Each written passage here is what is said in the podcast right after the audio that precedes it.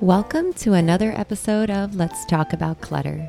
I'm your host, Margo Staton. Today's episode is all about overcoming procrastination. Ah, the dreaded P word. A lot of us know we have to declutter. A lot of us know we gotta roll up those sleeves, pencil it in, identify those areas of our home that we need to make clutter free. Yet we find ourselves being like, oh, I have something else more important to do, or I just don't have the time today. I'll do it next week, and then the week after that, and then the week after that. and somehow you just don't declutter. So, procrastination is a real thing. So, if you are someone who finds yourself procrastinating to start decluttering, this episode is for you. Recently, I had a client tell me, Margo, oh my goodness, I was so stressed and overwhelmed and anxious and scared about the thought of decluttering. But when I actually started to do it, I realized I was so silly because it was super duper easy. And that's the truth. So, procrastination is the act of delaying or putting off tasks or actions that need to be done. It is incredibly common, and many of us struggle with it. We procrastinate because we don't want to do it. We don't know how to do it. Maybe we're overwhelmed. Maybe there are a few time management issues where we really can't find time in our busy schedule to pencil it in. Maybe we're procrastinating because we have a fear of letting go. Maybe you're someone who tends to assign sentimental value to many items in your home. Maybe you're procrastinating because you lack motivation, or maybe you're a perfectionist, so you need to absorb and learn as much information as possible about how to declutter the right way. Let me break that myth for you. There is no such thing as perfect decluttering. It doesn't exist. So if you are the perfectionist, okay, just start. Just start, create little small goals, tackle one drawer at a time. There is no way to do it wrong. Decluttering is not a once and done approach. There will be some spaces in your home that you declutter multiple times, and that is okay. For some of us, procrastination is actually a personality trait, and we might be chronic procrastinators. So we're not only procrastinating decluttering, but we procrastinate other things in our lives as well.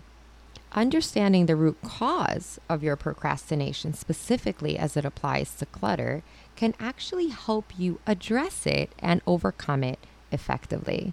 So, today, what I'm going to do is I'm going to talk about the most common reasons we procrastinate. And of course, I wouldn't leave you hanging, how to overcome it. I'm sure you've probably noticed that procrastinating decluttering your home leads to the clutter growing in magnitude. So it almost leads to a snowball effect where small amounts of clutter gradually accumulate over time until it gets to the point where it's overwhelming and unmanageable, making you want to procrastinate even more. Clutter also creates mental chaos and stress, affecting our focus, decision making abilities, and emotional well being. The more we procrastinate, ladies, the heavier this burden becomes. What I'm really trying to say here is that if you do not overcome procrastination now, what will your home look like a year from now, two years from now, five years from now? Clutter will continue to accumulate. Having a lot of clutter in your home also reduces your productivity. It probably is making it very, very hard for you to find things.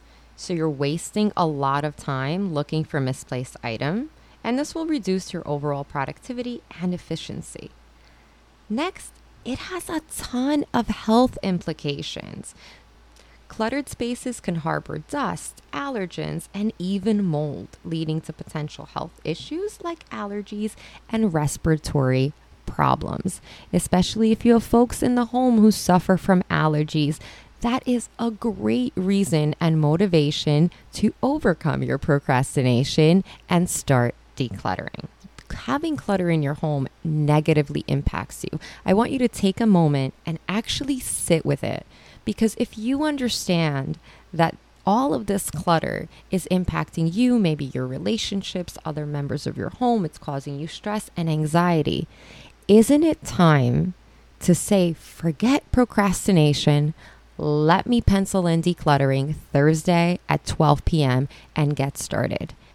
And a great way to think about this is think about a time in your life at home, at work, with your children where you were procrastinating doing something. Maybe it was a phone call you had to make or an email you had to send, or doesn't matter what it really is. Think about that time for a second and how stress and anxiety provoking that was for you until you finally did it. And then you felt an incredible sense of relief and maybe even a little bit of laughter because you were procrastinating and you created this whole scenario in your head about just like how terrible it might be. And when you actually did it, you were like, wait a second, that wasn't so bad. Oh my goodness, why didn't I do that earlier? And decluttering is the same exact thing once you start, you're like, oh my God, this is so easy. And again, there are things in place where when you're decluttering and you come across an item and you're just not sure about, again, there are strategies in place to kind of work with that item. Maybe put it aside, maybe put it in a maybe box. Maybe it is something that's sentimental. So you just put it in a sentimental box. But the point is, there is a solution to every single decluttering hiccup. But 90% of it is simple and easy. And the impacts, the results, the benefits for you and your family are incredible. And this is also something that I teach in my group coaching program called Clutter Management Academy. Our new cohort will actually start again in September. If anybody is interested in learning more about the three month group coaching program that promises to help you declutter clean, organize, and maintain a space in your home. I will leave a link to the waitlist in the description of this podcast. So, one of the main reasons that we procrastinate is the feelings of overwhelm. So, a lot of clients tell me this, this is how they feel, and it's it's so interesting because to watch the transformation of somebody feeling so overwhelmed when they walk into their space. There's clutter on the kitchen countertops, there's clutter in the entryway, the bathrooms, the bedrooms, the living room, like every room, our kids' room, every room has clutter. And there's just so much overwhelm and so many of these negative, nerve wracking feelings that you're just like, yeah, the clutter is bad, but the thought of like figuring out where to start is just so much worse. And that is why we procrastinate. That feeling of overwhelm, right, that causes procrastination, the solution for that is to identify where you should start first. And the best way to figure out where to start first is something I call the decluttering blueprint. And basically, what you do is you take five minutes of your time, you walk around your entire space with your phone, or a pen, paper, whatever, and you write down all of the areas of clutter. Now, some of you might be like, but the entire house has clutter. Okay, that might be true, but you still want to literally list out the entryway, the kitchen, the pantry, the refrigerator, the bathroom, the guest bathroom, the bedroom, the master bedroom, the guest bedroom, this closet, that closet. Don't say everything has clutter because everything has clutter. That mindset, that thought process is what's causing you to procrastinate in the beginning. Take five minutes of your time, walk around your space, write down all of the areas in your home with clutter. Okay. And then you apply something called the decluttering ruler. And you're going to rate every single one of those areas on a scale from one to five. One is like super duper important. This is an area that has clutter that makes your eye twitch. Like it's just, oh my God, needs to go, right? Oftentimes, these are your high traffic areas. So you're going to make a list and then you're literally going to put ones next to all of the areas that like you really really would benefit from seeing clutter free and then you can rate the others as two three four five and five is kind of like it can or cannot be done. I don't really care. Maybe it's something like a junk drawer. Once you do that, you start with your ones.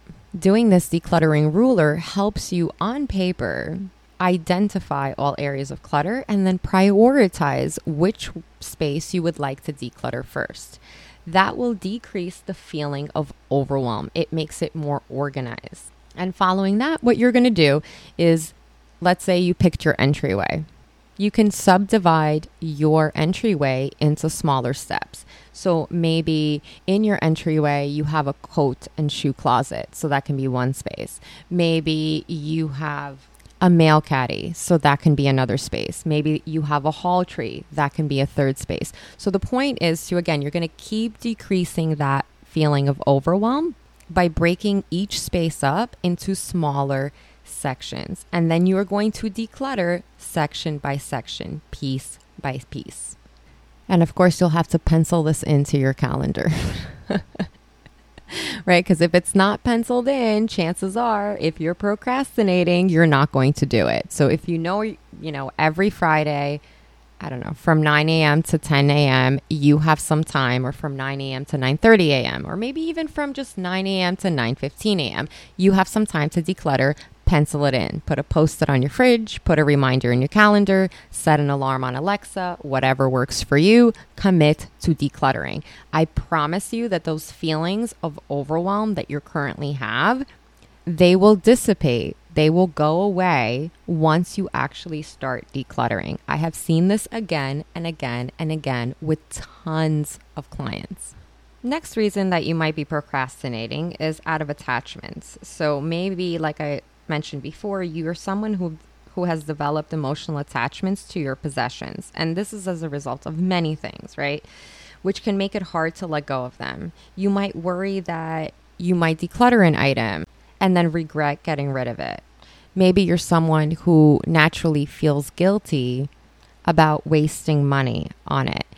It makes it very hard for you to let items go. And knowing that, you are procrastinating decluttering. Simple solution, simple, not so simple, right? Simple is simple, but simple does not mean easy. And what I'm here to tell you is that you already spent money on it. That money's gone. It's not coming back. It's just not. My question to you is how much is it costing you to continue to hold on to these items in your home that you've already spent money on and that you don't use? What is that causing you? Stress, anxiety, you're running out of space. You're wasting time looking for things because you have too much stuff. Prioritize yourself. If you want to sell those items, you can sell those items. If not, donate them, give them away, trash, or recycle. A lot of folks feel better donating items, especially when we have attachments to them, as opposed to trashing them. So, by all means, if that's what you're comfortable with, if that's what works for you, go for it. Just keep in mind that when you are donating items, regardless of the organization, please donate items that are in good condition because if they're not, the donation organization is just going to throw them out anyways. Another big one for why we procrastinate decluttering is the misconception of I don't have enough time. That is just not true. yes, you are busy with work, you're busy with family, you're busy with other commitments, and decluttering can feel like one more thing to add to an already existing full plate. But I bet that you can find 60 seconds, 5 minutes, 10 minutes, 15 minutes each week to declutter. I will take it a step further and say, I bet you can declutter at least one item a day that you can put a bin in your closet and every single time you take out an item that you know you will never wear, don't like it, doesn't look good on you, instead of putting it back in your closet, you can throw it in the bin. Those are just three examples of things that take under 60 seconds. There are plenty of things that you can do that don't require a lot of time and get rid of clutter. For 60 second decluttering habits, you can check out last week's podcast. And I go over a ton of different ways that you can declutter if you don't have that much time that take you under 60 seconds. When we also say lack of time, what we're actually saying is this is not important enough for me to do. Many times, if we evaluate our calendar, we'll find that there are certain tasks throughout the day that we're doing that are filler tasks or D tasks, meaning they're not important. They do not move the needle forward. So maybe if you can evaluate your schedule, and the best way to do that is literally just sit down and write everything you do from Monday to Sunday. I'm pretty sure that you'll be able to find some time to declutter at least once a week. Another big reason we procrastinate is fear of change. Decluttering can bring about significant changes in your life, and some of us are afraid because it's something that's unknown, because it's something that's incredibly uncomfortable. It's not that we think that having less stuff will make our life worse, it actually will make your lives better. But it's fear of the unknown. Maybe you're someone who has surrounded yourself with all of this clutter where your stuff makes you feel safe and secure and eliminating clutter from your home, you're you don't know how that's going to make you feel. Maybe you're going to feel unsafe, insecure, right? Maybe it's going to give you stress and anxiety and worry. The point is that we tend to worry and over dramatize that which we do not know. And we don't know, right? We really have no way of knowing what having a clutter free home will feel like, will look like? Are we going to regret getting rid of some of those items? Is our mother in law going to come over and ask to see that china set that she gifted you seven years ago, right? We don't know. There's all of these things that are uncertainties that make us uncomfortable. So it's that fear of change. But the change is a good change. Change is necessary in order to make our lives better. Here are a few additional tips to help you overcome procrastination. Number one is break it down into smaller tasks. So, this is what I talked about earlier, where walk around your space, identify areas in your home that require a little decluttering, and then break apart each area into smaller, more manageable tasks. Next, set goals. So, you want to define clear and realistic goals for each decluttering session. Having a clear vision of what you want to accomplish helps maintain focus and motivation. Next, my favorite, and that is to set alarms. If you are somebody who has been procrastinating decluttering your home, setting alarms is your friend. Set an alarm for when to begin decluttering and set another alarm to go off when to stop. So you're going to set two alarms. This really helps get you up and get it done.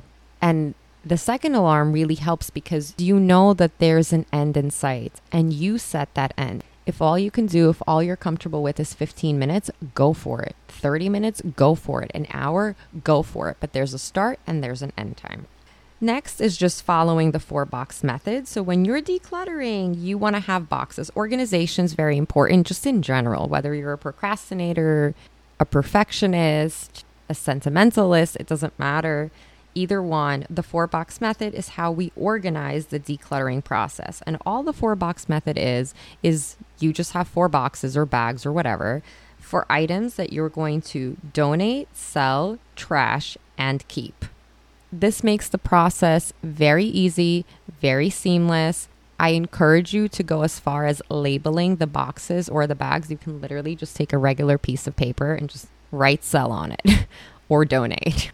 I would even go as far as saying if you're somebody who has a difficult time letting go, you might want to invest in a maybe box. A little caution there your maybe box should not be like everything that you're trying to declutter. The maybe box is really for things where you're like, in case of emergency, I'm not 100% sure. You put things in the maybe box. You give yourself three months, six months. If you don't use those items within whatever time frame you set, then you get rid of those items. Next, rewards and breaks.